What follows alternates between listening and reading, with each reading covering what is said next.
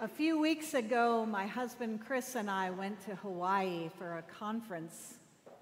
And we got to go to the big island for two nights. We rented a car and drove through the city of Kona. There, they were setting up the finish line for the Ironman. I did not realize that it was the weekend of the Ironman. Do you all know what an Ironman is? It's 2.5 miles of swimming, followed by 112 miles of biking, followed by a marathon. In other words, you have to be insane to do it. I was watching them set up this, the bleachers, and it brought back memories. I had one time in my life stood on the bleachers at the finish line of an Ironman. You see, you start at the very crack of dawn, but you have to finish all that insanity by midnight.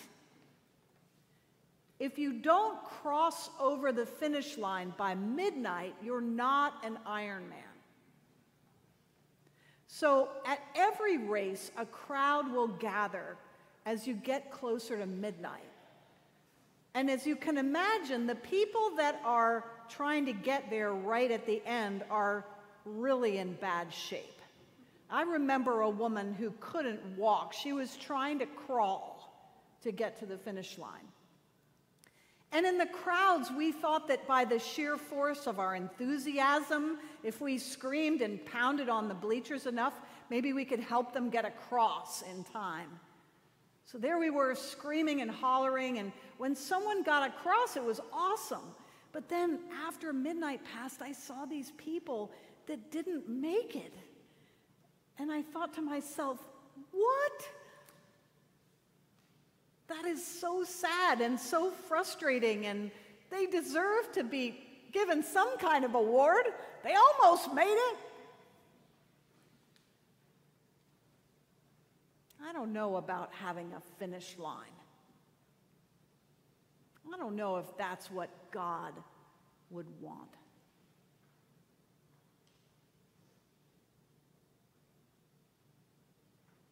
In the scripture that we heard for today, Moses does not get across the finish line. Moses has been called by God to lead the Hebrew people out of Egypt, and for 40 years, he works and toils to try to translate God's word to these grumpy, incomprehensible, childlike people. And he's so faithful and he works so hard and there they are on the edge of the promised land, and God has Moses climb Mount Nebo. And it says that Moses is 120 years old, but he still sees clearly and he's got a lot of vigor. That's what the scripture says. My gosh, give me that pill. So he gets to the top of this mountain, and it says that the Lord shows him the whole promised land from Jericho to the north, Ephraim and Manasseh, the river Jordan to the sea. Moses sees all of it. But God says, it's not your job to cross over. And Moses dies. And I think to myself, hey, wait a minute, couldn't he have just put a toe over there? Why? Why did God say, not your job? And why did God not let him just, just walk over? It wasn't very far. Scholars have surmised about why Moses wasn't allowed over. And there is this passage in the book of Numbers while they're wandering in the desert, they come to this place called Meribah, which means in Hebrew arguing or quarreling. And sure enough, the Hebrew people are arguing and quarreling, and they're really thirsty and they're really grumpy, and they're saying, We need water, we're just gonna die, we're gonna die. And Moses goes to God, and God says to Moses, Okay, go to this rock and speak to the rock, and water will come out of it. So Moses goes to the rock, but instead of speaking to it, he touches it with his rod, which he has done before with other rocks, and water comes out of the rock, and the people drink. But evidently, in the passage, it says that God is mad because Moses doesn't follow the directions precisely. And that Moses wasn't allowed in the promised land because of that. Hogwash, I think. That's crazy. God couldn't be mad at that. No, I think that God asked of Moses what God asks of all of us, which is to do that to which we are called, and no more and no less. Now that we have the internet, we stand upon the mightiest mountain. We look all over the planet. We see the Middle East. We see the Ukraine. We see addiction and teenagers committing suicide. We see all the problems of the globe. And we are tempted to try to fix it all. And then we drive ourselves insane. And we feel this great despair because we can't fix it. But God is not asking you, one human being, to fix the globe. Just because you can see all of it doesn't mean it is your job to make it all right. Jesus walked this earth for three years in a very small geographical radius. He healed the people that he encountered. He taught he died and rose. He knew exactly what God was asking of him, and it was three years of ministry.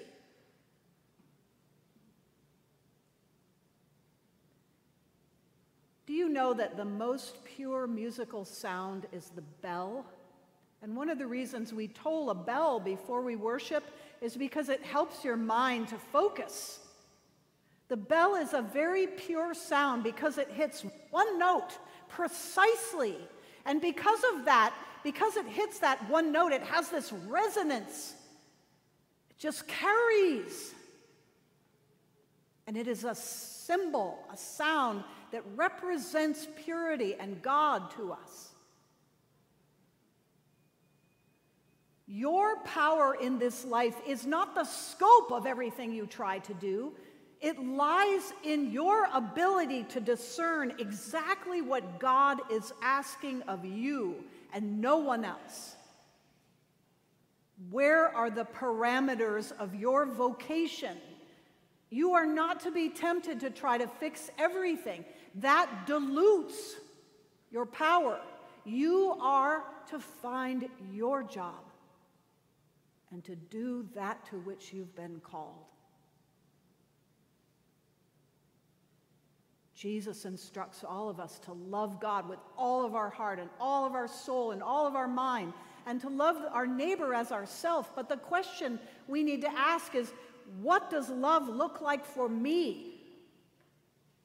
Love is not a feeling. Let's make sure we understand that. Feelings are unpredictable. Love is not a feeling. Love is an action. But what does love look like for you? Love incarnates into action. Maybe you are to love and serve God by taking care of your spouse who is ill. Maybe you are called to love God by calling people on the phone who are lonely. Maybe you are called to love God by making a donation to a cause that you believe is very good and needs your help. Only you can know that to which God is calling you and what love looks like for you. But our lifespans are limited, And Moses was not being punished and he did not fail because he didn't get to the promised land. He got them where he was supposed to get them. It was not his job to fight the Canaanites in a war. He didn't have to worry about that. He didn't have to worry about all the wars that would ensue in the hundreds and thousands of years to come. He did what God asked of him, no more and no less. And the scripture praises him as one of the greatest prophets. After this worship service, I'm going to have a conversation with an amazing man. Nat Glover was the first black sheriff here in Jacksonville, and he's written a beautiful book. As a young man, he was thrown into the violence of Axe Handle Saturday, but instead of running away from the law, he became part of it and changed it and did so much. But his book is called Striving for Justice because he still is striving and because he understands that he did his part, but the job of all of us is not done. It is a process that is unfolding, and we are all to do our part.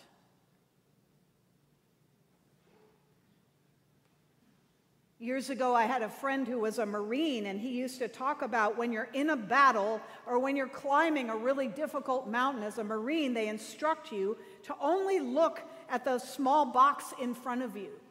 What is your next step? What is the next obstacle? You are not to think about how high the mountain is or what the outcome of the battle is. In the heat, in that kind of stress and pressure, you are to think about what are you called to do right now? What is right in front of you? And do that. And only that. And so I say to you, forget about the finish line. Forget about all that needs to be accomplished all over the globe. Who are you? What does love look like for you? What is your next.